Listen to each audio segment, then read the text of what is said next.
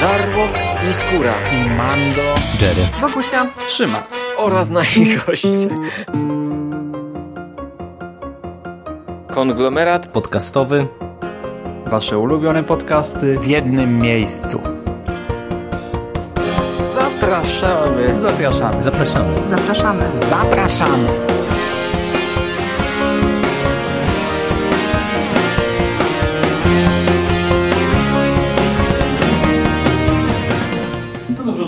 Was serdecznie.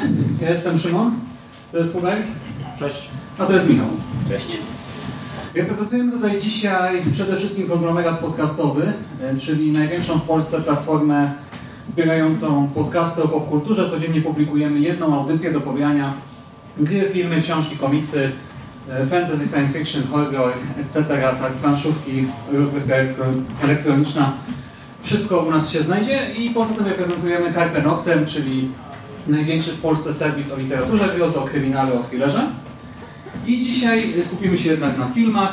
Jak widzicie, tytuł naszego wystąpienia to Fakty i mity, czyli ile prawdy znajdziecie w horrorach opartych na kanwie prawdziwych e, wydarzeń. No i nim przejdziemy do tych filmów, cofnijmy się do roku 1997. Wtedy to powstał serial animowany Freaky Stories. W polskiej wersji językowej niesamowite opowiastki.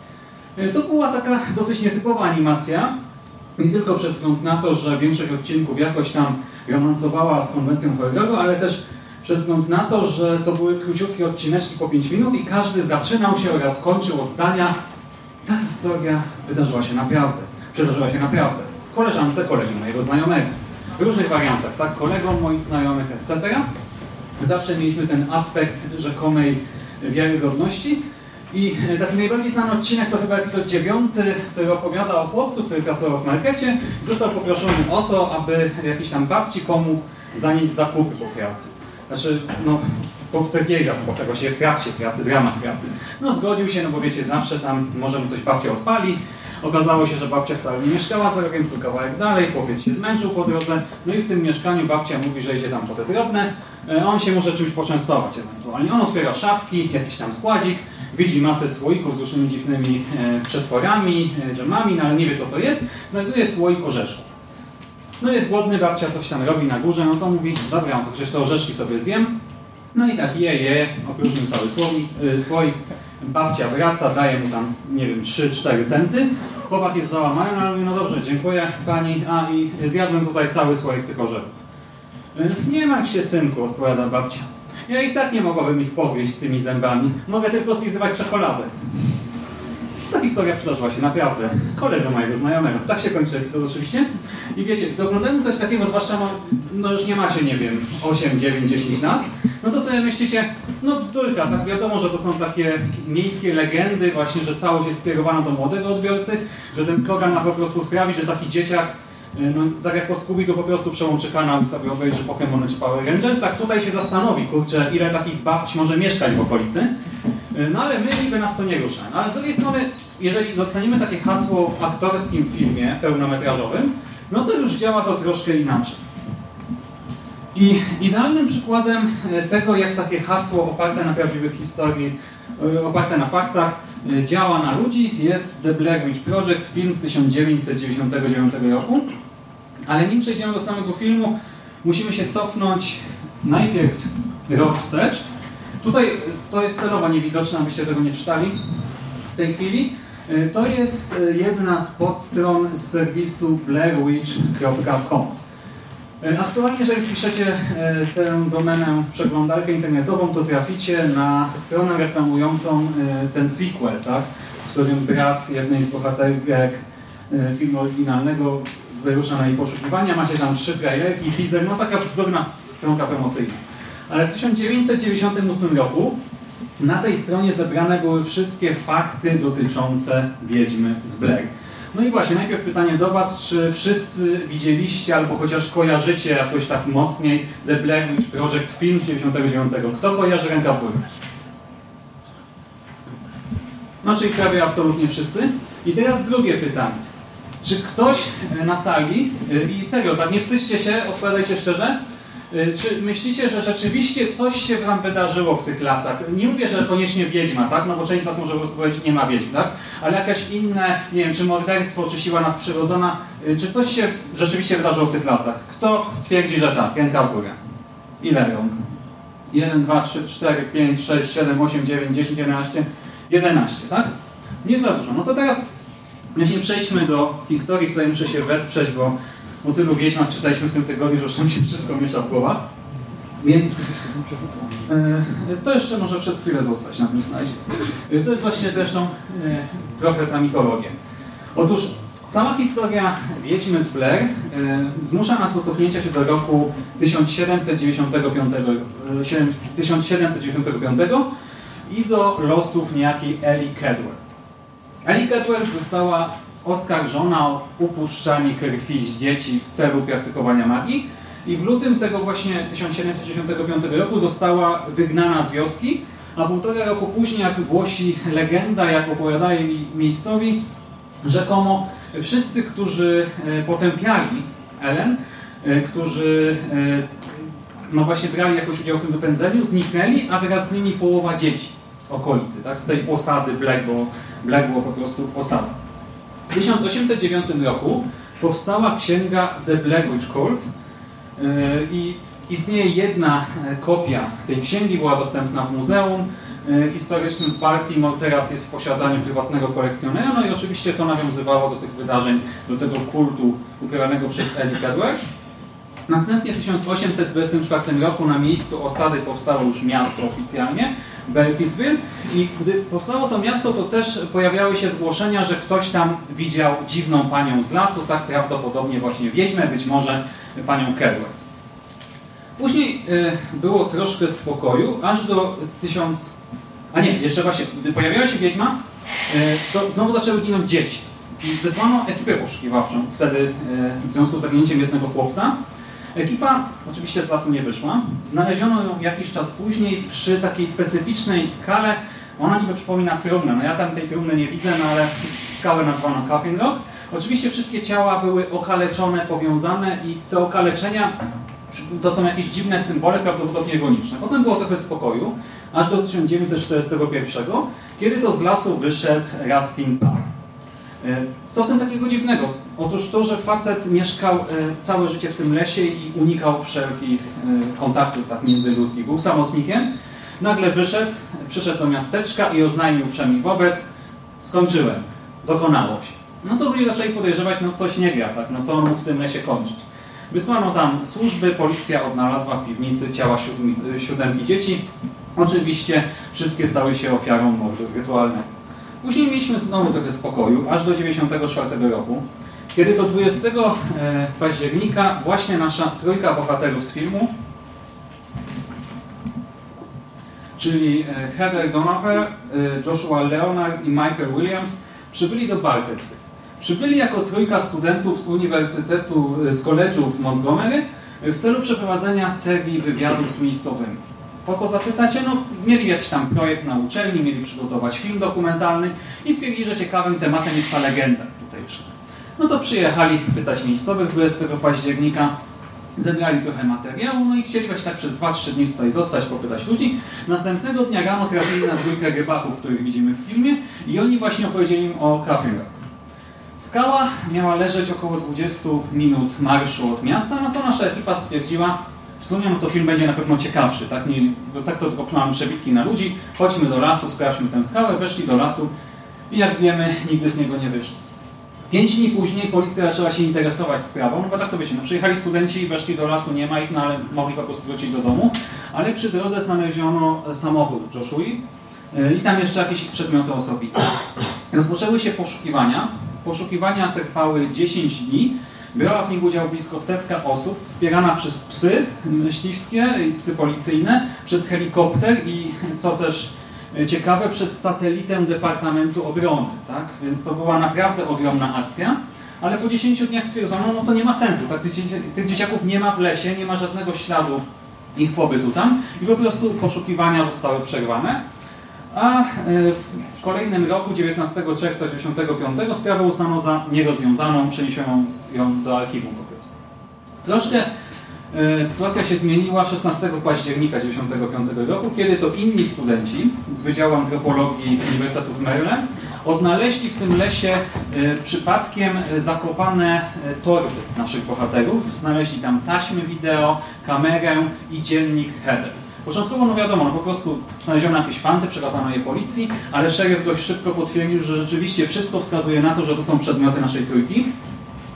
No i zaczęto badać materiał filmowy.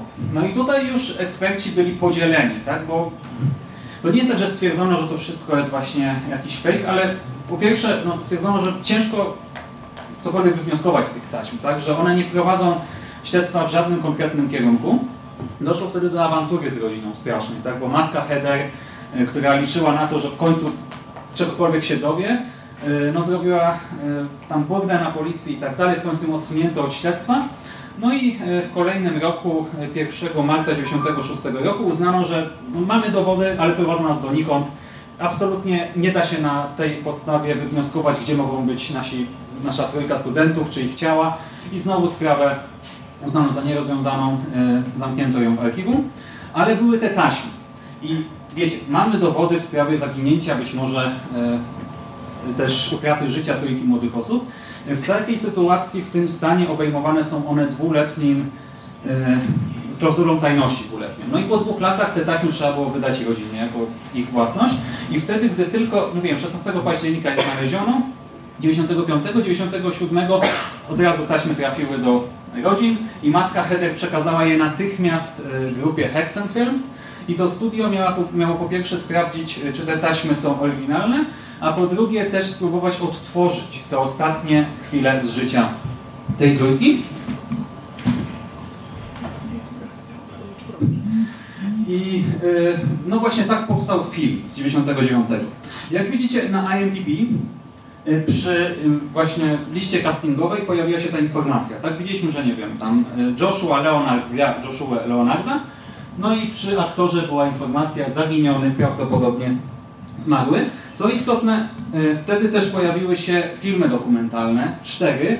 E, te dwa główne zostały wyprodukowane przez Majrika i Sancheza, czyli panów, którzy też e, ostatecznie zlepili tę wersję kinową filmu The Blair Witch Project. Te dwa kolejne powstały już, zostały stworzone przez niejakiego Bena Rocka. I te dokumenty normalnie leciały w telewizji w tym czasie w Stanach Zjednoczonych, a potem zostały wydane na DVD. I też ukazała się e, książka, się dwie książki Dave'a Sterna. Blair Witch Sekretne Wyznanie Rastina Para jest dostępna w Polsce i opowiada właśnie o tym pustelniku i o tej zbrodni rytualnej i Blair Book of Shadows, książka, która już się skupia na tym, e, tej zbrodni, która jest przedstawiona w drugim filmie. No i teraz jak myślicie, ile z tego to e, prawda? Co wydarzyło się naprawdę? Co było faktem? Tylko poszukiwanie. Tylko to, że naprawdę zgłoszono zaginięcie trójki ludzi i że y, policja właśnie wydała jakieś absurdalne kwoty, naprawdę satelitę wynajęto do tego nawet i helikoptery, żeby szukać naszej trójki bohaterów. Wszystko było mistyfikacją. Cały, przez cały ten czas y, prowadzono właśnie stronę Blackwitch.com, gdzie były zdjęcia właśnie przekazane przez aktorów z ich młodości, e, zdjęcia rzekome Rastina Para, zdjęcia tej księgi, która została przygotowana właśnie specjalnie i jeszcze nasi reżyserowie i scenarzyści przygotowywali specjalne wpisy na fora, no i te filmy dokumentalne. No i ktoś może pomyśleć, czytam takie wypowiedzi teraz w sieci, że ale Amerykanie są głupi. Ja powiem coś innego. Głupi był ten, kto w to nie uwierzył, bo to jest najlepsza mistyfikacja w dziejach kinematografii. Po prostu w tamtych czasach... Teraz to nas śmieszy, ale wtedy nie było jeszcze takich rzeczy. Wtedy nie było żadnego Nikt nie przygotowany. A też nie było takiego dostępu do internetu. No, wtedy ka każdy nie, to wiedział. w tamtych czasach to ludzie o tym mówili jakby to nas Tak, no to ja, ja, pamiętam koleżankę z mojej klasy z liceum, która była w, dokładnie w, o tym okresie, kiedy ten film wszedł do kin i ona mówi, że wybrała się z bratem do kina i przez trzy tygodnie chodziła po ścianach myśląc, że to jest na faktach. I taka, taki był ogólny klimat i pękło to w momencie takim, kiedy w którymś momencie się po prostu pojawili aktorzy w gazetach normalnie jako celebryci. I dopiero na zasadzie takiego efektu kuli śniegowej, no bo to też ludzie w to nie wierzyli, że to jest film, na zasadzie efektu kuli śniegowej dopiero stopniowo, stopniowo to zaczęło wychodzić. Ludzie właśnie nawet nie wierzyli, że aktorzy żyją, dlatego musieli się ujawnić i wyszło na to, że na przykład... jako znaleziono te taśmy, producenci też do kinów to wpuścili jako No tak samo te filmy dokumentalne, to jest czysta fikcja, tak? Ale właśnie dopiero potem wyszło na jaw, że Heather po prostu odeszła z biznesu filmowego i zajmuje się e, produkcją e, marihuany e, ziołowej leczniczej, a Joshua przecież zagrał w tym roku w filmie Soderberga Niepoczytalnej główną męską rolę. To był jeden z takich no, pierwszych filmów, które były kręcone jakby z ręki aktora. Znaczy to też, ale To szliśmy jeszcze na takich rozszarpanych wcześniej, ale po prostu pominęliśmy dzisiaj. Ale tak, no to też oczywiście pomogło. była ta mistyfikacja tak naprawdę niż tak był kręcony film. No to tak. Już słyszałeś? O, no proszę, jak ładnie. Dobrze, to teraz przechodzimy do Amityville, e, czyli mm, historii, która mm, w latach 70. wstrząsnęła Ameryką, historii, która e, stała się e, podstawą do dwóch w zasadzie filmów i do najdłuższej serii, e, najdłuższego cyklu horrorów, jakie, po, jakie wypuściło kino. E, wszystko zaczęło się e, w latach 70., kiedy rodzina DeFeo, to jest rodzina włoskiego pochodzenia, wprowadziła się do domu w miasteczku Amityville i e, 13 listopada 1974 roku doszło do bardzo brutalnego morderstwa, gdzie szóstka z siódemki e, zamieszkujących ten dom została zamordowana. O to morderstwo bardzo szybko został oskarżony najstarszy syn, czyli Ronald e, DeFeo. On e, początkowo e, mm, próbował to zwalić na porachunki mafijne, ponieważ dziadek tej rodziny zajmował jakieś tam stanowisko w mafii. E, bardzo często zmieniał swoje zeznania, nigdy nie popierał ich e, jakimiś nadprzyrodzonymi siłami. I tak naprawdę to jest jedyna rzecz pewna. I, I dzisiaj taka, taka puenta z tego naszego tutaj mówienia o kolejnych filmach e, będzie mniej więcej taka, że większość to są różne domysły. To jest jedyna rzecz pewna, prawdziwa tragedia, która się wydarzyła. Natomiast wszystko, co zaczęły nam oferować filmy, rozpoczęło się od rodziny Latsów, którzy wprowadzili się rok później do tego domu. Oni są głównymi bohaterami obu e, filmów. Widzimy tutaj prawdziwą rodzinę, a tutaj ich wersje filmowe. I oni w tym domu mieszkali przez 28 dni. Po 28 dniach uciekli z tego domu, zostawili cały swój dobytek i y, zaczęli opowiadać historię o nawiedzeniu. Zaczęli opowiadać historię y, o tym, że w domu wyczuwali obecność, że y, codziennie o godzinie 3.15 budzili się, a podobno o godzinie 3.15 doszło do tego morderstwa. Y, Córka e, rodziny, córka Laców podobno miała wymyśloną przyjaciółkę Jodie, która była jakąś tam, jakimś tam dziwną istotą zamieszkującą ten dom. E, Lacowie odnaleźli tajemniczy czerwony pokój w piwnicy, który był siedliskiem zła. Natomiast e, no i jeszcze zielona maść, która wypływała podobno ze ścian z różnych otworów, samo otwierające się drzwi i tak dalej, i tak dalej. Zrobił się z tego gigantyczny szum medialny, ponieważ Ameryka żyła jeszcze e, tym morderstwem sprzed roku. To było coś, co, co, co wstrząsnęło, co tak naprawdę e, zatrzęsło tym mitem rodziny e, amerykańskich przedmieść spokojnych. I teraz wyszło nagle na jaw, że gdzieś tam wchodzą, w, e, wchodzą e, siły nadprzyrodzone, że może tutaj mamy jakieś wytłumaczenie tego. Mm. Sprawą e, tylko na chwilę zainteresowali się Warrenowie. O Warrenach dzisiaj powiemy jeszcze więcej. To jest tak naprawdę jedyny wątek, który trochę nie pasuje do tej historii, bo wszystko to e, sprowadza się do Laców, którzy nie mają żadnego dowodu, którzy nie mają, e, którzy ni, ich historia nie jest niczym poparta i nagle pojawiają się Warrenowie. W 76 roku e, uczestniczą w seansie spirytystycznym, który jest e, transmitowany przez telewizję. E, Scena mm, tego seansu otwiera obecność drugą, drugą część obecności. To jest trzeci film poruszający gdzieś tam prawdziwą historię, to znaczy prawdziwą e, historię Amityville. I mówię, że to odstaje od całej reszty, ponieważ e, podczas tego seansu e, rozmieszczono w domu mm, aparaty, które miały zadziałać na, na ruch i jeden z aparatów wykonał zdjęcie demonicznego chłopca, który podobno jest duchem, czy, tak się to interpretuje, że jest to duch najmłodszego syna rodziny DeFeo. E, Podobna scena pojawia się w drugiej obecności. Ten duch prowadzi Lorraine do piwnicy, gdzie ta e, ma pierwszy kontakt z zakonnicą. Czyli trochę, to, trochę tam rozwinęli sprawę, ale ogólnie pierwsza obecność, e, przepraszam, druga obecność dość dobrze ekranizuje ten jeden element, czyli wątek spirytystyczny. Zresztą prawdziwa Lorraine Warren podobno powiedziała, że, znaczy nawet nie podobno, w jednym z dokumentów ona powiedziała, że nigdy nie znaleźli się tak blisko piekła i nigdy nie chciałaby się znaleźć już drugi raz tak blisko piekła. Te, sceny- te słowa padają w drugiej obecności. Mm. Zanim powstał film, powstała książka. I tutaj już się zaczęły pierwsze, y, pierwsze jakieś przepychanki, ponieważ e, tak naprawdę najpierw spiknęli się Latsowie wraz z Williamem Weberem, który był obrońcą e, mordercy z domu w Amityville. Oni stwierdzili, że tutaj będzie fajnie, jak wspólnie napiszą tę książkę. E, Ostatecznie nie napisali jej wspólnie, ponieważ Latsowie wyprowadzili się do Los Angeles. Tam poznali Jaya e, Ans- Ansona, który napisał tę książkę. Latsowie zerwali e, współpracę z Weberem. Ten na własną rękę zaczął e, grzebać w sprawie, no i już się zaczyna takie, takie krojenie tortu. Każdy chce urwać ile się da z tej historii. Weber sprowadził swoich fachowców, weszli do domu, oni odkryli, że gdzieś tam pod domem został zakopany Indianin i to jego duch teraz zmusza e, mieszkańców do morderstwa, że tak naprawdę duchy Indian. Ostatecznie w e, 79 powstał pierwszy film i zrobił się gigantyczny szum medialny znowu e, w tej sprawie. Latsowie zaczęli trochę pękać, zaczęli trochę podkreślać, że troszkę przesadzili, że zarówno książka, jak i film troszeczkę przegina. Yy, mm,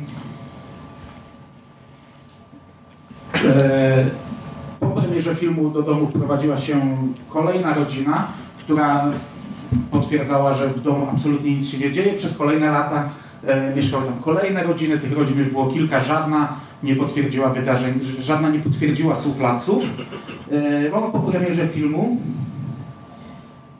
e, nie, przepraszam, nie rok, e, w pewnym momencie byli tak wzięci na celownik, że zostali poddani wygrywaczowi kłamstw, których przeszli. Przeszli pozytywnie, no ale z drugiej strony człowiek jest w stanie uwierzyć pewnie w swoje kłamstwa i ym, można to oszukać. Natomiast, e, co ciekawe, oni do końca życia upierali się, że mówili prawdę. To wszystko jest oparte tylko i wyłącznie na ich relacji. E, Oni nie przetrwali tego, rozwiedli się, przeszli kilka procesów o prawa autorskie do tej, e, do tej historii, a mimo to jedni nie oskarżali drugich, cały czas, e, cały czas e, trzymali jeden front i powstało masę dokumentów. Nawet teraz w 2012 syn Latsów dorosły już nakręcił dokument, przy czym ja go nie obejrzałem, on ma półtorej godziny, yy, a wcześniej widziałem kilka innych dokumentów, nie chciałem zmarnować półtorej godziny życia, żeby słuchać o tym, yy, o wspomnieniach dziecka. To jest dość ciekawy dokument, yy, Morderca z Amityville, ponieważ jest to po 30, je- po 30, ponad 30 latach rozmowa z osadzonym w więzieniu Ronaldem Defoe, i on mówi przez 40 minut o tym morderstwie. Widzimy, że to jest kurczę naprawdę no, rzecz y, nieprzyjemna, ale ani razu nie pada tam nigdzie o nawiedzeniu. On, on oczywiście podkreśla, że, że pił przez 6 miesięcy, że brał heroinę przez 5 lat wcześniej, więc nawet jeśli byłoby tam jakieś nawiedzenie, to nie zwróciłby na to uwagi pewnie, że ktoś mu to podszeptuje. No ale wiesz, chodzi o to, że my Amityville znamy z tego całego szumu, jaki powstał potem, a tak naprawdę on został zbudowany na dość brutalnej tragedii. Nie? I nawet po 30 paru latach od, od, nie padają słowa z, z jego ust, że gdzieś tam faktycznie to było tak, nie? Że ktoś mnie zmusił do tego. O kurde, czemu ja się tak zmęczyłem? Za dużo dzisiaj mówimy. Okej, dwie ekranizacje. Pierwsza e, nie miała planszy na faktach, ale to były inne czasy. Wtedy, tak jak mówię, Ameryka żyła tym, e, nie musieli się w taki sposób reklamować. Druga już się tak reklamuje, chociaż w napisach końcowych pada, że jest na podstawie książki i na podstawie scenariusza tego pierwotnego, oryginalnego. I teraz tak. Streszczę się. Nie, nie, bo ja, ja w tym miejscu będę e, filmy porównywał. W obu jest budzenie o 3.15, w obu jest wymyślona przyjaciółka Jodie, czyli wymyślona przyjaciółka córki, przy czym e, w pierwszym filmie jest to po prostu ruszające się krzesło, zamykające się drzwi, w drugim jest to duch zombie z dziurą w głowie, tam cuda na kiju. Jest to, e, jest to dziewczynka, która była właśnie córką DeFeo i, e, i teraz nawiedza ich jako duch. Pierwszym też popłynęli, ponieważ na końcu pojawia się wielka, gigantyczna świnia z czerwonymi oczami i, i wszędzie interpretuje się, że to jest ta Jodie. W jednej scenie w oknie ta, taki, taka świnia gigant. E, zielona maź wychodząca ze ścian, no tu jest czarna, pojawia się tylko w pierwszym filmie. To jest rzecz dość charakterystyczna. Jak, jak, jak ja przynajmniej myślę o, o Amityville, to e, zielona maź, e, czarna maź e, przychodzi mi jako jedna z pierwszych do, do głowy.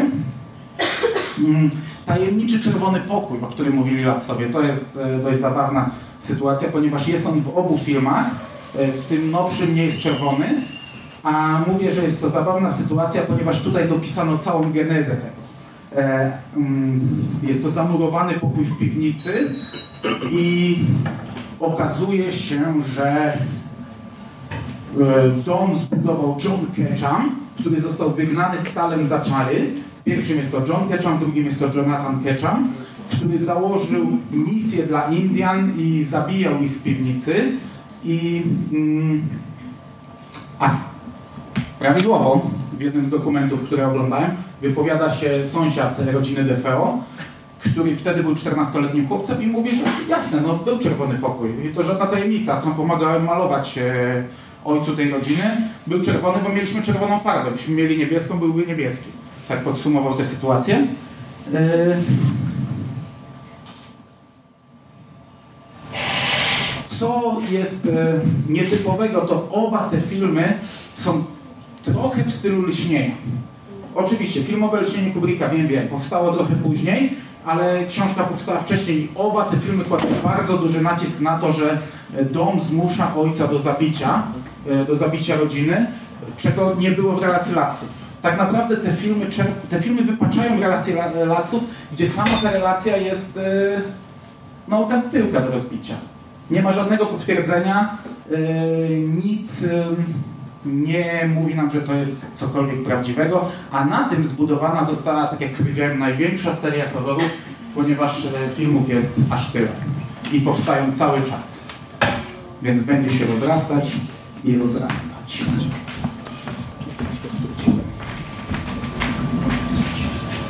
Tak, przyjdziemy. No, przepraszam, ale tutaj no, pytanie, czy ten wątek z tym misiem, z którym no, dziewczynka została pochowana, później został jakoś dziwnie znaleziony w tym domu, czy to jest cokolwiek oparte na faktach? Mm, absolutnie nie. No, tak jak mówię, wymyślona przyjaciółka Jodie, po pierwsze wiemy to tylko i wyłącznie z relacji latców.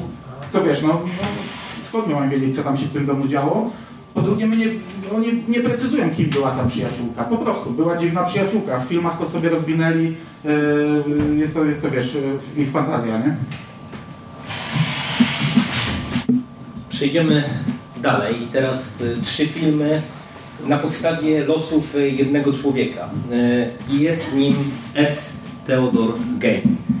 E, ten pan, mieszkaniec Plainsfield, nazwany później pieszczotliwie rzeźnikiem z Plainsfield, zasłynął jako jedna z najbardziej ikonicznych, jeden z najbardziej ikonicznych morderców w historii Stanów Zjednoczonych, mimo że tak naprawdę zabił jedynie dwie osoby.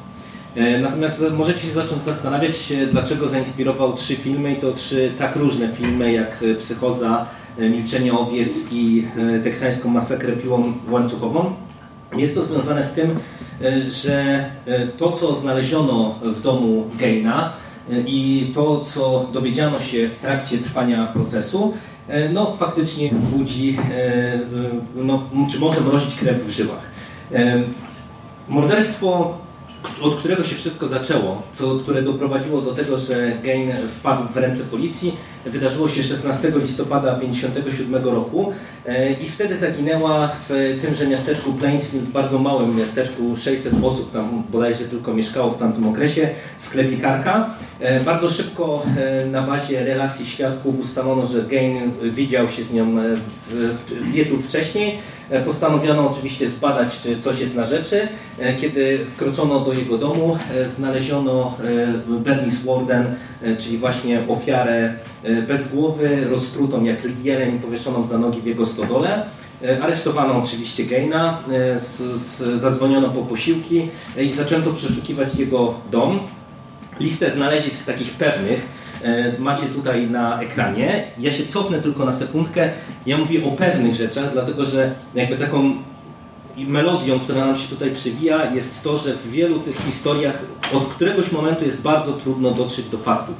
To, e, ta książka to jest książka napisana przez sędziego Golmara i to jest e, sędzia, który prowadził proces Gaina, który doprowadził do jego e, ostatecznego skazania E, i on bazuje jakby na tych e, relacjach policyjnych. E, Tak jak widzicie, no i tak ta lista jest e, dosyć e, mroczna, natomiast nie ma tu wielu rzeczy, o których też w późniejszych relacjach zaczyna się mówić. Między innymi w wielu relacjach znajdziecie informacje o tym, że na patelni w jego domu znaleziono serce Bernice Warden. I to serce Bernice Warden faktycznie znaleziono, tylko w plastikowej torbie gdzieś tam w koszu, pewnie w tym koszu właśnie wykonanych wykonanym z e, ludzkich kości, więc to i tak nie jest specjalnie e, miła rzecz, natomiast nie było na patelni, a właśnie przez to, że e, bardzo szybko zaczęło, zaczęto mówić o tym, że było na patelni, dorobiono do tego kanibalizm i tak dalej, i tak dalej. I to, co mnie osobiście na przykład, jak zaczęliśmy się przygotowywać do tych prelekcji, uderzyło w wielu tych historiach, jest to, że bardzo tu wielu ludzi szybko zaczyna e, dopowiadać pewne rzeczy w relacji. Gain jest e, też ciekawym przykładem, dlatego że wiecie, no to jest ewidentny psychopata. Czy to był ewidentny psychopata? E, On przez kilka lat, w latach 47-52, jak się mówi, rabował groby. Obrabował tych grobów ponad 40. Do tego e, już nawiązuje teksańska masakra piłą mechaniczną, bo jeżeli pamiętacie film z 74 roku, tam jest taka scena otwierająca, gdzie z OFU narrator właśnie tam nam mówi o e, rab- rabunku grobów na lokalnym cmentarzu. I to do tego nawiązuje. I faktycznie jakby Gain się do tego przyznał, że on przez te lata rabował groby, kolekcjonował właśnie kości, e, wykopywał też świeższe ciała, z których e, właśnie sobie robił ten kostium, e, o którym jest mowa, zszył te maski z ludzkiej skóry i tak dalej, i tak dalej. Robił sobie mebelki.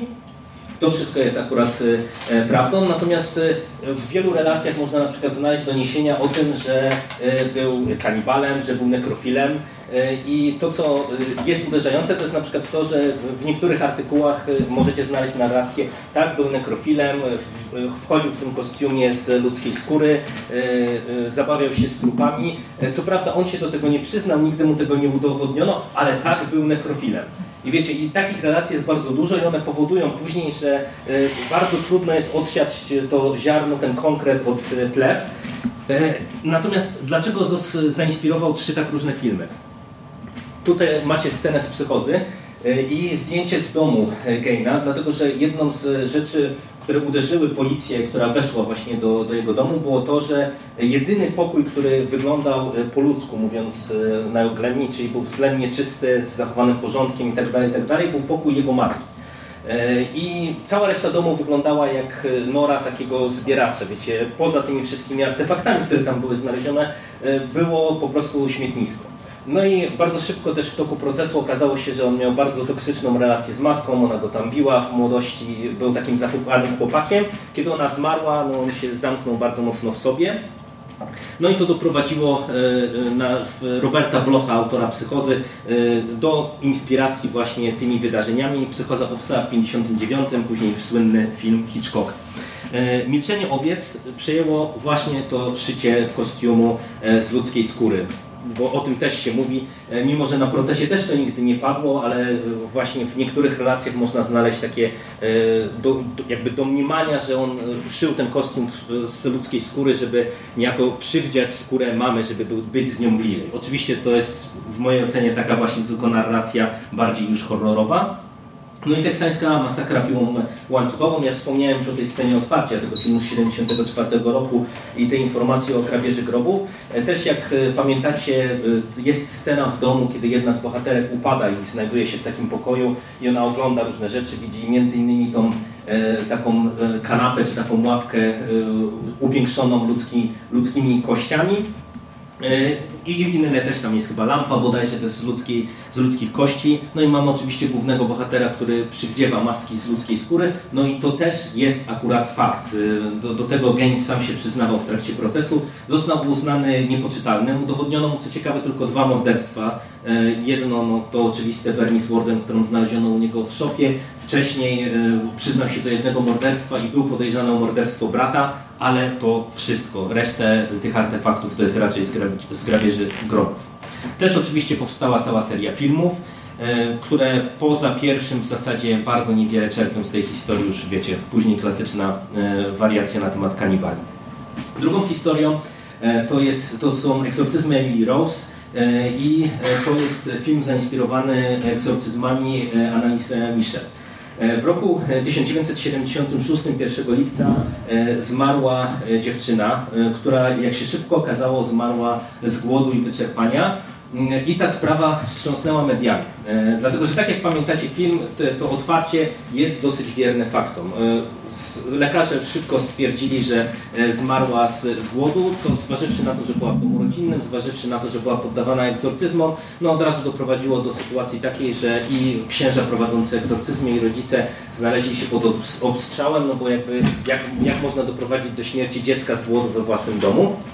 No i kiedy zaczęto grzebać w całej tej sprawie, e, okazało się, że no, e, budzi ona spory niepokój, e, dlatego że nasza analizę E, była studentką e, w tamtym okresie, wcześniej leczoną psychiatrycznie, co jest bardzo istotne. Ona w latach, 7, w latach od 70 do 73, zanim wyjechała na studia, była już leczona na e, depresję, na epilepsję, walczono z jej różnego rodzaju psychozami. One się stopniowo nasilały. Tak jak wiecie, na początku wyglądało to na zwykłą chorobę psychiczną, zwykłe problemy psychiczne, stopniowo przechodziło to jakby w fazę taką maniakalną.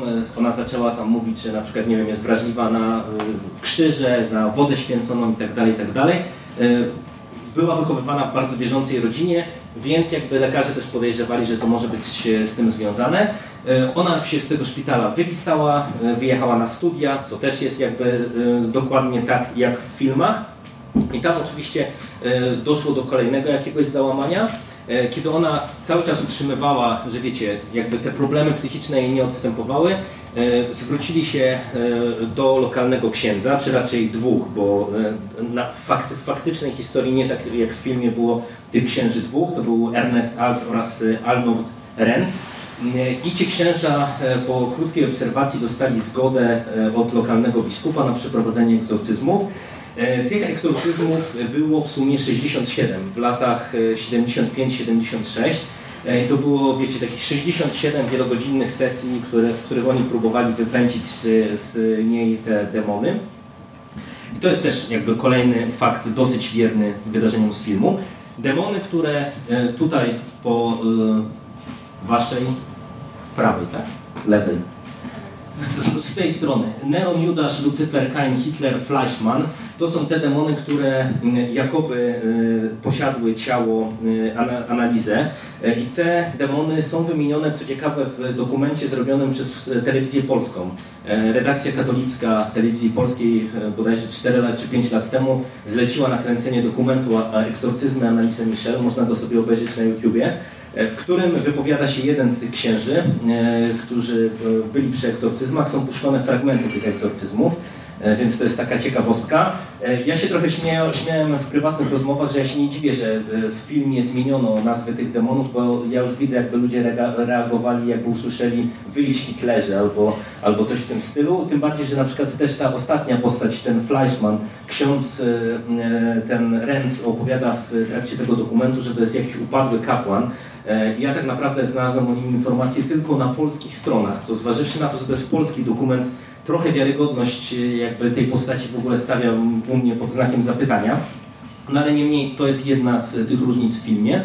E, kolejną ciekawą rzeczą, e, która jakby też się przewija w filmie, też się przewija jakby w prawdziwej historii, jest to spotkanie z Najświętszą Marią Panną. W filmie ono przyjęło taką postać. Tym dokumencie, który możemy znaleźć, matka opowiada taką historię, gdzie e, analizę w którymś momencie na spacerze z chłopakiem, jakby doznała właśnie takiego olśnienia e, spotkania z Matką Boską, mniej więcej utrzymanego w takim tonie też jak w filmie, czyli że e, jeżeli przyjmiesz cierpienie tych demonów, e, że tak powiem, to e, ludzkość przetrwa, jeżeli nie, no to ludzkość będzie cierpiała. No i analizę e, przyjmuje na siebie e, te, te demony, co doprowadza oczywiście do e, ostatecznej śmierci. E, W całej tej sprawie, bardzo niepokojącej, jak widzicie, i w sumie w filmie w miarę wiernie przedstawione, bo jeżeli kojarzycie film, to tak naprawdę to, co on dodaje od siebie, to są te wszystkie takie horrorowe artefakty, czyli tam ta godzina trzecia, to, że tam e, ta obrończyni była jakoś tam nawiedzana, to, to jest oczywiście stricte filmowa zabawa. Natomiast jakby ten rdzeń historii jest taki sam, niestety koniec jest tragiczny. Też tak jak w filmie e, i rodzina, i księże zostali skazani faktycznie e, za doprowadzenie do śmierci Annalise Michel. Co ciekawe też biskup i, cała kuria odcięła się od całej sprawy. Mimo, że oni wydali zgodę na egzorcyzmy, e, to de facto jakby umyli ręce, można powiedzieć, post factum, a akta utajnili na bodajże 40 lat, także szybko się nie dowiemy, co tam tak naprawdę zaszło. Krótko o kolejnej historii, która ma dosyć dużo, jeżeli chodzi o e, taki trząs z faktami. E, Film Wolf Creek, nie wiem, czy ktoś z Was go widział, to jest e, australijski film, który się doczekał dalszej kontynuacji. E, O kontynuacji w dwóch zdaniach za chwilę. E, W filmie mordercą jest niejaki Nick Taylor, morderca e, turystów, e, który e, no, decyduje się na podwiezienie turystów, oczywiście zabiera ich e, gdzieś tam do swojej lokalizacji, a później nad nimi się pastwi i ich e, e, finalnie morduje. I Nick Taylor to jest postać, e, która była inspirowana dwoma mordercami. E, ten pan po e, prawej to jest Iwan Milat i to jest gościu, który jest nazywany w Australii e, mordercą autostopowiczów. E, Jemu udowodniono co najmniej 7 morderstw, e, właśnie głównie na zagranicznych turystach. E, I też e, tak jak w filmie e, z jego zeznań wynikało, że raczej niż szybko nie kończył z tymi swoimi ofiarami. Czyli jeżeli e, już kogoś pojmał, no to trochę się tam niestety nad nimi znęcał. E, Ten pan został złapany między innymi e, dlatego, że jego jedna z niedoszłych ofiar e, rozpoznała go na zdjęciu, bo on wpadł na celownik policji przy którymś z morderstw i jak stopniowo zaczęto znajdować te ciała, e, ale właśnie gdyby nie relacja jednego z jego niedoszłych ofiar, to pewnie nie udałoby się go tak szybko skazać, a krótko e, przed tym jak e, Greg McLean, czyli autor scenariusza filmu, e, z- e, jakby rozpoczął pracę nad filmem, wypłynęła sprawa Bradley'a Johna Mardocha, e, też mordercy turysty, e, Petera Falconio. No i jakby te dwie sprawy sklejone dały taką podstawę do scenariusza pierwszego Wolf Creeka. Jeżeli zobaczycie sobie kontynuację, ona już idzie w zupełnie inną stronę. Ten pierwszy film to jest takie, można powiedzieć, brudne kino eksploatacji, bardzo nieprzyjemne, bardzo trudne w odbiorze. Dwójka to już jest jazda po bandzie i zupełnie taki slasherowy klimat. I jeden bardzo ciekawy film, e, The Town That Dreaded Sundown, e, film z 1976 roku, który w roku 2014 doczekał się takiego meta-sequela.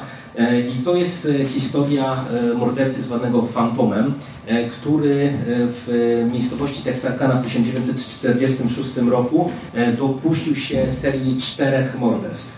E, Ten morderca wyglądał dokładnie tak jak tutaj na tym zdjęciu. To jest kadr z filmu, ale dokładnie tak go opisywano, jako takiego człowieka w e, takiej masce jakby z poduszki. E, I tak jak mówię, było, była fala czterech morderstw od lutego do maja e, 2000 1946 roku. Mordercy nigdy nie znaleziono. On atakował pary, e, nie wiem, takie, które gdzieś tam zjechały, nie wiem, jakoś na samotne rendezvous. Atakował pary, e, z tych ataków były cztery, zabójstw e, miał pięć efektywnych, dlatego że w, trakcie pierwszego morderstwa zabił dwie osoby, w trakcie drugiego morderstwa mimo ataku, znaczy w, w trakcie drugiego ataku obydwie ofiary okazały się niedoszłymi ofiarami. E, I te pierwsze dwa morderstwa, one miały miejsce w takich miejscach odosobnionych. E, Wiecie, ro- rosła panika w miejscowości, no bo też mała miejscowość. E, Rozpoczęto polowanie na mordercę, ale on rozbestwił się już. Trzecie morderstwo było dużo bardziej w centrum, tak naprawdę nie wiadomo było jakim cudem udało się mu dojść do, jak mu się udało, jak udał mu się ten atak. I do czwartego ataku już dosz, doszło na zasadzie takiej, że on zaatakował ludzi w domu. E, I to doprowadziło już do eskalacji jakby paranoi. I co ciekawe, po tym e, czwartym e, morderstwie, gdzie zabił męża, kobiecie udało się uciec, morderstwa, morderstwa ucichły. Film jest super. To jest film z 76 roku. Ja Wam go bardzo polecam, bo to jest film jeszcze trochę sprzed tej takiej popularności slasherów, nieco inny, nieco odmienny. Z jednej strony wierny, z jednej strony zmieniający parę rzeczy.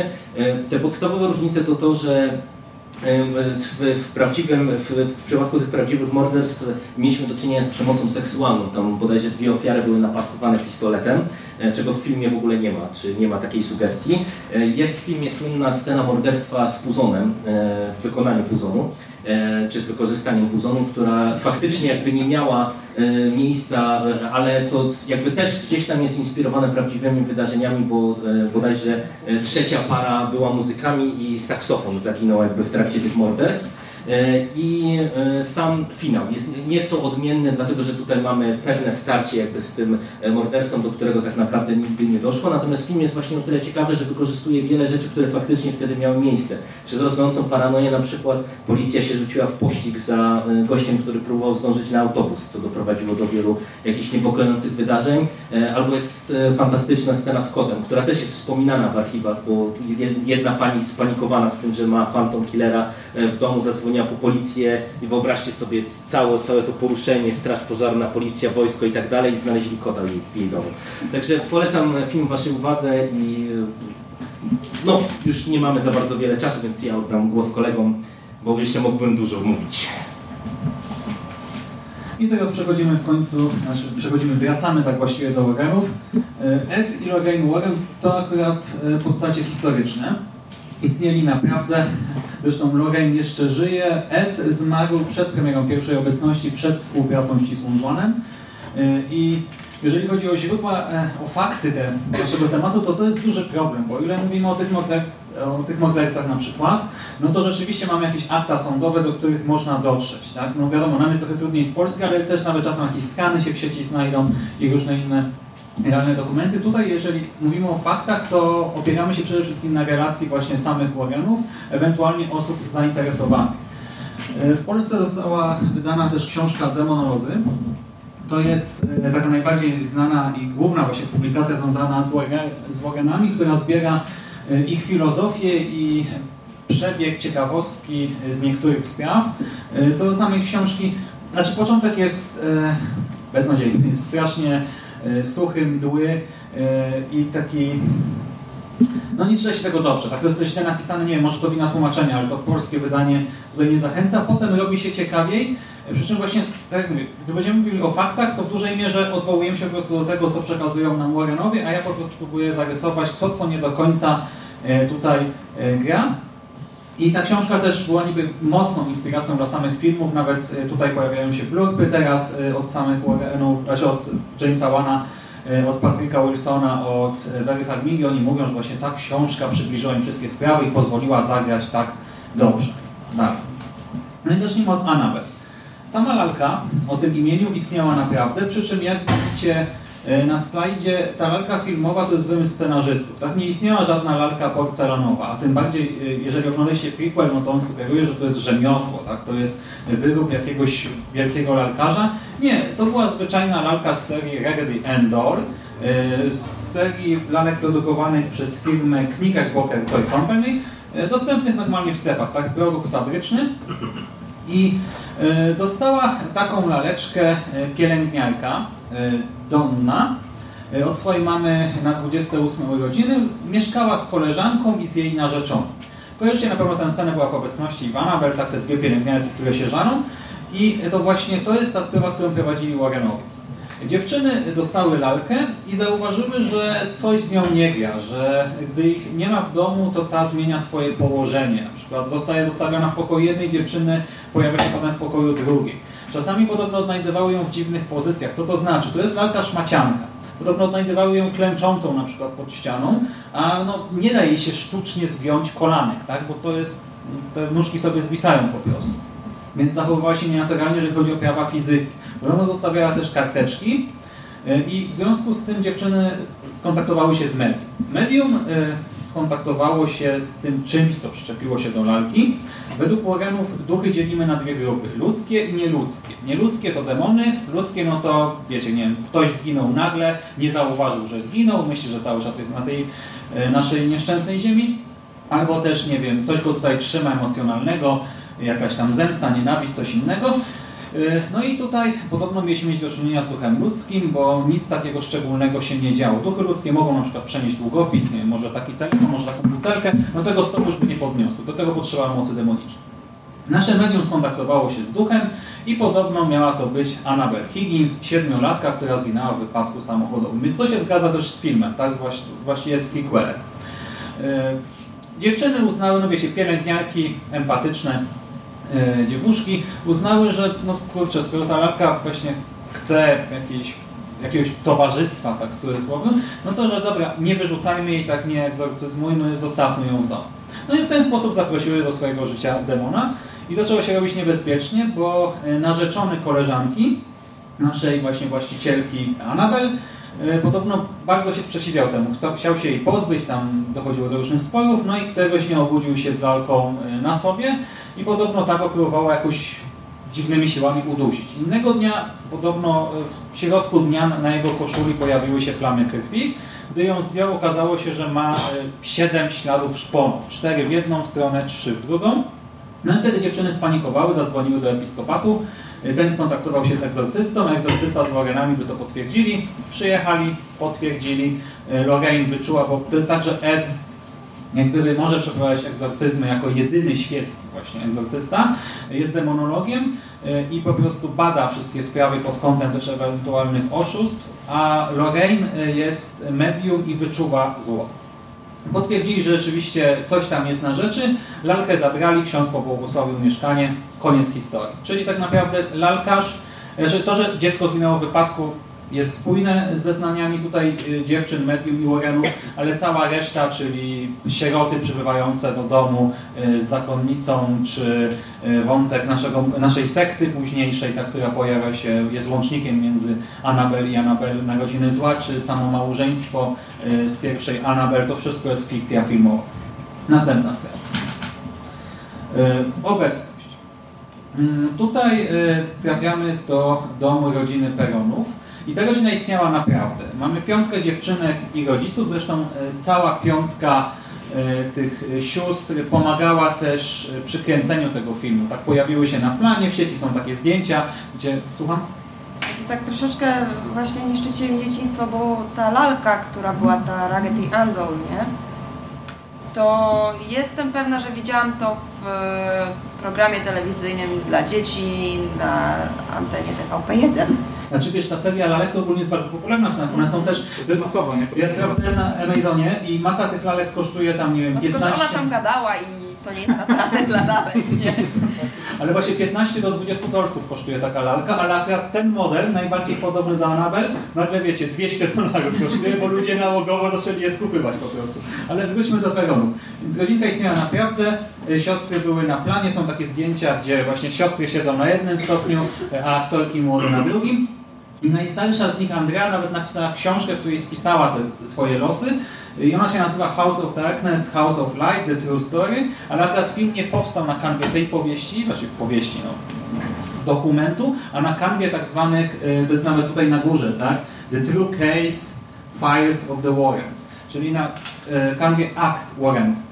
No to co Was pewnie ciekawi, to y, te duchy i ten główny, tak, duch, czy też demon, właśnie to niby nie jest demon, tak, no bo demon jest nieludzkiego pochodzenia, czyli Bathsheba. Y, No i czy Bathsheba istniała naprawdę? Oczywiście. Czy była wiedźmą? No to już jest bardziej skomplikowane. Y, Ona żyła sobie w okolicy roku 1800 Znaczy, I wtedy y, zmarło dziecko pod jej opieką, właściwie niemowlę. Ja początkowo myślałem, że to było jej dziecko, ale ostatecznie wydaje mi się, że ona po prostu opiekowała się jakimś niemowlęciem, ono zmarło, no i zrobiła się aferę.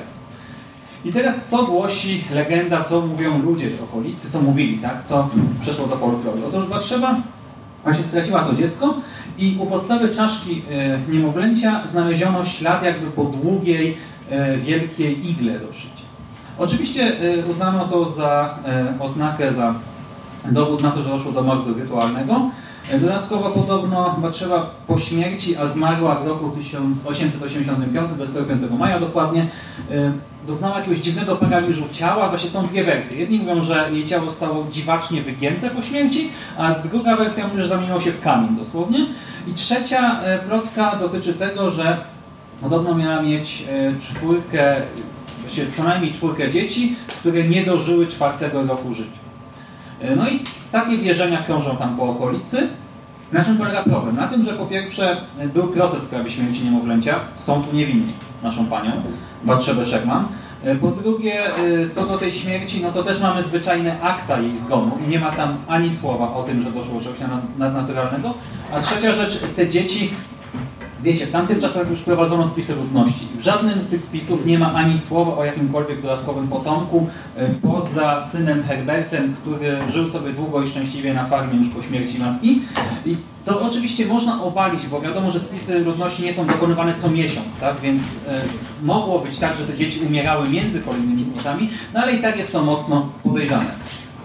E, kolejna sprawa, czyli te inne duchy, to chyba nie ma tego osobnego slajdu. E, było ich w filmie, jak pamiętacie, sporo. W rzeczywistości też e, nasza rodzina Peronów odkryła, że w tym domu umierali wcześniej ludzie też w nienaturalnych okolicznościach, właśnie gwałtownie. Doszło, na co są e, dokumenty właśnie policyjne, sądowe, do dwóch, do trzech samobójstw. Dwie osoby się powiesiły, jedna się otruła. No ale tutaj też dochodzimy do pewnego paradoksu. Peronowie też twierdzą, że zginęła tam Prudence Arnold, która została w wieku 11 lat najpierw zgwałcona, a potem zamordowana. Tak, doszło do tego e, przestępstwa, do tego nieszczęścia, przy czym nie w domu, tylko e, w Massachusetts, czyli w ogóle w miejscowości Uxbridge, gdzieś hen daleko e, od tej farmy. I tutaj też pojawia się wiecie, taka wątpliwość, może oni po prostu szukali nie, kolejnych dowodów, dowiadywali się jakiejkolwiek zbrodni związanej z poprzednimi rodami, bo tam mieszkały w sumie trzy godzinki na tej farmie przed nimi i próbowali w ten sposób uzasadnić całą historię. Co też jest ciekawe, to, to jak Batrzeba weszła do tej, do tej całej naszej e, właśnie warrenowskiej mitologii, to to, że po prostu e, Karol Peron, czyli matka tych sióstr, powiedziała Lorraine, że była taka legenda, no i że ona pewnego dnia się obudziła ze strasznym bólem łydki i znalazła tam właśnie ślady jak po ukłuciu taką igłą i wtedy Lorraine stwierdziła, hmm, to może Batrzeba była wiedźmą i zabrała tę igłę ze sobą za świat. No, słyszycie jak to brzmi, nie? Co jest też ciekawe, to to, że aktualna właścicielka, Norma Sutcliffe, e, przygotowała e, jakiś czas temu, tak stosunkowo niedawno, godzinny film, w którym obala absolutnie całą właśnie historię rodziny Begonów i też cały ten film. Próbuje uzasadnić, że wszystko to, to jest czysta fikcja w oparciu o różne dokumenty. No i częściowo jej się udaje opalić pewne rzeczy, tylko co jest problemem? E, to, że jakiś czas wcześniej, właściwie nawet kilkukrotnie, Norma brała udział w programach dla właśnie łowców zjawisk nadprzyrodzonych, gdzie potwierdzała, że w jej domu nieustannie dzieją się różne dziwne rzeczy, słyszy stuki, puki, różne odgłosy, no i teraz zmieniła totalnie front. No i wiadomo, być może po prostu wcześniej dostawała za to pieniądze, tak? I występowała do tego w takich show, ale o ironię ona też występowała w promocji książki Andrzej i też w różnych programach razem z nią, gdzie obie mówiły, czego one tam nie doświadczały w domu. A teraz być może ten film powstał przez wzgląd na to, że popularność The Conjuring jest tak wielka, że ludzie zwyczajnie wpadają jej na posesję nielegalnie, tak? Pomimo tego, że wszystko jest odgrodzone, e, właśnie w tym filmiku widać, że ona tam jakieś łańcuchy w ogóle wszędzie e, rozwieszała. Mamy też ogrodzenie, ale to jest większy teren, tak? To są nie jakieś tam mieszkanko, tylko farma. E, no i ludzie pomimo wszystko no, łamią przepisy, wchodzą tam, no bo szukają mocnych gwiazdów. I teraz przechodząc do kolejnego filmu, E, czyli do e, obecności drugiej. Tutaj poznajemy losy rodziny Hodgsonów i trafiamy e, do Enfield na ulicę Green Street. To jest północny Londyn, gdzie 30 sierpnia 1977 roku podobno Peggy Hodgson, czyli nasza mama, po raz pierwszy doświadczyła czegoś nadprzyrodzonego. I tutaj znowu mamy, możemy to rozbić jak gdyby na dwie części te wszystkie relacje. E, to, co potwierdza fakt, że rzeczywiście do czegoś tam doszło, oczywiście słyszymy, że też unosiły się przedmioty, ten fotel słynny, e, ten fotel istnieje, ten wątek jest oparty na e, faktach. Słyszano różne dziwne odgłosy, Janet rzekomo lewitowała i co potwierdza tę historię? Po pierwsze to, że Penny panikowała i po prostu biegła do sąsiadów, mówiła im, że dzieją się dziwne rzeczy, sąsiedzi przychodzili i też doświadczali tych zjawisk. Po drugie, na to, że na przykład fotel lewitował, jest zeznanie policjantki miejscowej, która twierdzi, że rzeczywiście była tam e, no, w ramach interwencji i widziała, jak fotel się unosi. E, Ponadto podobno pani z lizakiem, e, to znaczy taka przeprowadzająca ludzi przez ulicę i miejscowy piekarz widzieli przez okno, jak właśnie dziewczynka unosi się w swoim pokoju, jak lewituje. E, I e, mamy też e, różne materiały, e, wywiady z tamtego czasu, artykuły, właśnie takich artykułów e, prasowych jest cała masa, tylko tutaj dochodzimy do problemu. Gdzie się pojawiały te artykuły? W Daily Mail i w Daily Mirror. A co to są za gazety? No to tak jakby ściągnęli Fact i Super Express UK Edition, tak? No to umówmy się, no nie mogę spać, bo trzymam kredens. No i już patrzycie na to troszkę inaczej, bo jeżeli się czyta te teksty, to one nie są pisane tak jak właśnie w polskim fakcie współczesnym. One współcześnie. One mają w miarę sens, są całkiem spójne, no ale jednak wiarygodność tego pisma nie jest zbyt duża. E, Ponadto Właśnie to, co też świadczy za rodziną Hodgsonów, to to, że y, Janet, y, jedna z córek, znała y, fakty dotyczące śmierci Billa Wilkinsa, czyli poprzedniego właściciela, mieszkańca tego domu.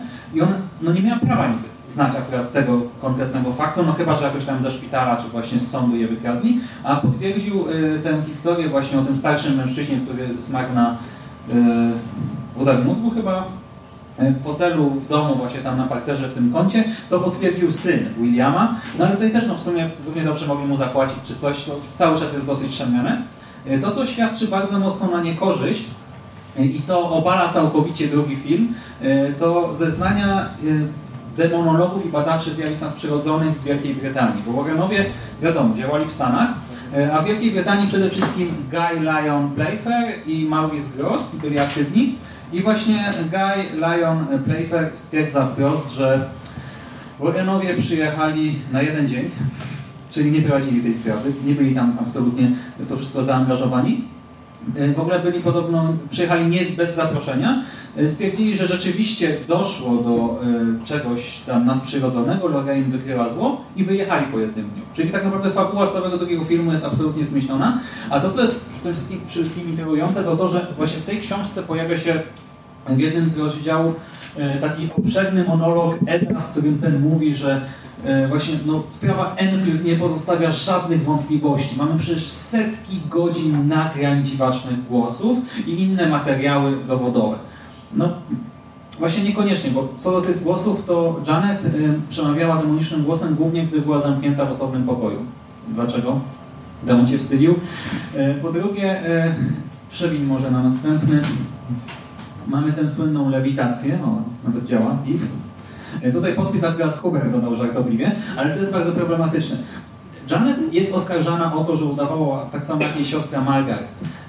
Maurice Gross wprost stwierdza w wywiadach, że wielokrotnie przyłapywał dziewczynki na różnego rodzaju mistyfikacjach i one też w jednym z wywiadów przyznały, że, cytuję w tłumaczeniu na polski, dwa, trzy razy próbowaliśmy oszukać pana właśnie Grossa i Playfaira, żeby zobaczyć, czy oni nas przyłapią.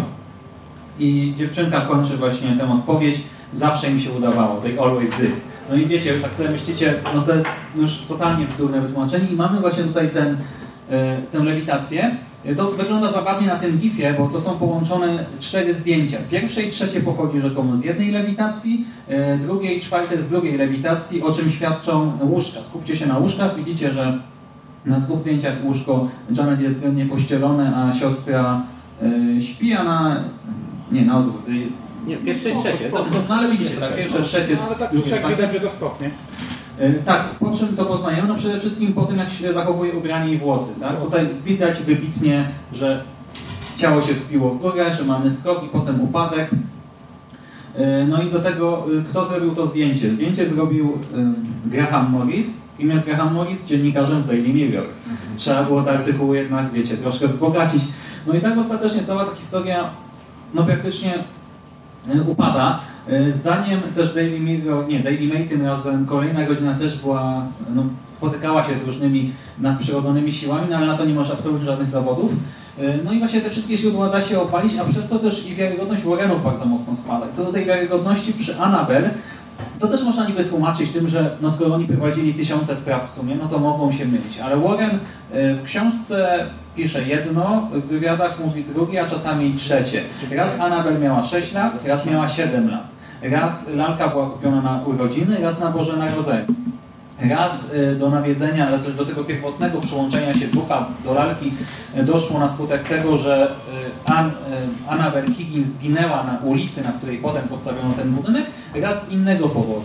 I właśnie ta niekonsekwencja pewna, niby można się mylić, ale z drugiej strony w takich sprawach, no to chyba jednak powinien być jeden wariant, sprawia, że no, trudno w to wszystko uwierzyć. Jeszcze może Was ciekawi zakonnica. E, Akurat fabuła zakonnicy została w całości wymyślona po prostu na potrzeby e, filmów. Znaczy zakonnica pewna pojawia się też u organów, ale to absolutnie inna postać. Jedyne co jest jakkolwiek tam oparte na e, faktach, to to, że e, taki demon rzeczywiście, taki demon jak Walak istnieje, tak, w demonologii, w wiedzy okultystycznej, jego symbole i charakterystykę znajdziecie innymi w mniejszym kluczu z Solomona, to jest też książka wydana w Polsce. Chociaż teraz, no nie, jeszcze chyba jest dostępna nawet, bo ostatnio jakoś z jakiegoś magazynu wypłynęły na rynek e, znowu te książki. I do tego jest to film inspirowany troszkę imieniem Róży, ale już żadnymi faktami, żadną historią prawdziwą. To wszystko, nie? Tak. Tak, no i to wszystko od nas na dzisiaj. E, Zapraszamy Was serdecznie na konglomerat. Jutro jeszcze o 10 będziemy tutaj opowiadać o samych podcastach, o fenomenie podcastingu. No i cóż, życzymy Wam przyjemnej przygody z horrorami, tymi opartymi na faktach i tymi... Tak, troszkę przepraszamy, że was rozczarowaliśmy, że obecności jednak są mało, w małym stopniu oparte Ale na ogólnie faktach. im bardziej się w tym grzebie, tym taki trochę jest smutny. Ten entuzjazm zamiera po prostu z każdym kolejnym dokumentem i wywiadem niestety. Wszystko wymyślone, wszystko dla, dla kasy, wszystko... Tak, i, i, po, i polecamy naprawdę, jakbyście kiedykolwiek e, śledzili jakieś te historie na faktach, to nawet nie wiem, jeżeli e, bazujecie na artykułach, na, źró na źródłach, czy, to, czy na źródłach, na artykułach, Je, jeżeli dotrzecie do jakichś artykułów, to naprawdę polecamy sprawdzać źródła, bo naprawdę jak się zacznie, e, przejrzy się artykuł i dotrze się, spróbuje się zweryfikować źródła, to się okazuje, że część z tych artykułów to są naprawdę rzeczy chyba wyssane z palca. Zwłaszcza, zwłaszcza jak patrzymy na to z perspektywy czasu, bo taki Dave Stern w tamtych czasach, gdy wydał książkę Jaskinie Parze, no to wiecie, to był jakiś tam dziennikarz e, z lokalnej gazetki, no i to było w miarę wiarygodne też dla ludzi. A teraz Dave Stern słynie z tego, że pisze nowelizacje filmów takich jak... Adaptacje. Nieważne. Pisze nowelizacje filmów takich jak e, Tomb Raider, e, nie wiem, Starą Croft czy Punisher. No już widzimy, że okej, no to nie jest pan, któremu możemy zaufać. Dziękuję. Dobra, dzięki, miłego wieczoru, do następnego. Hej.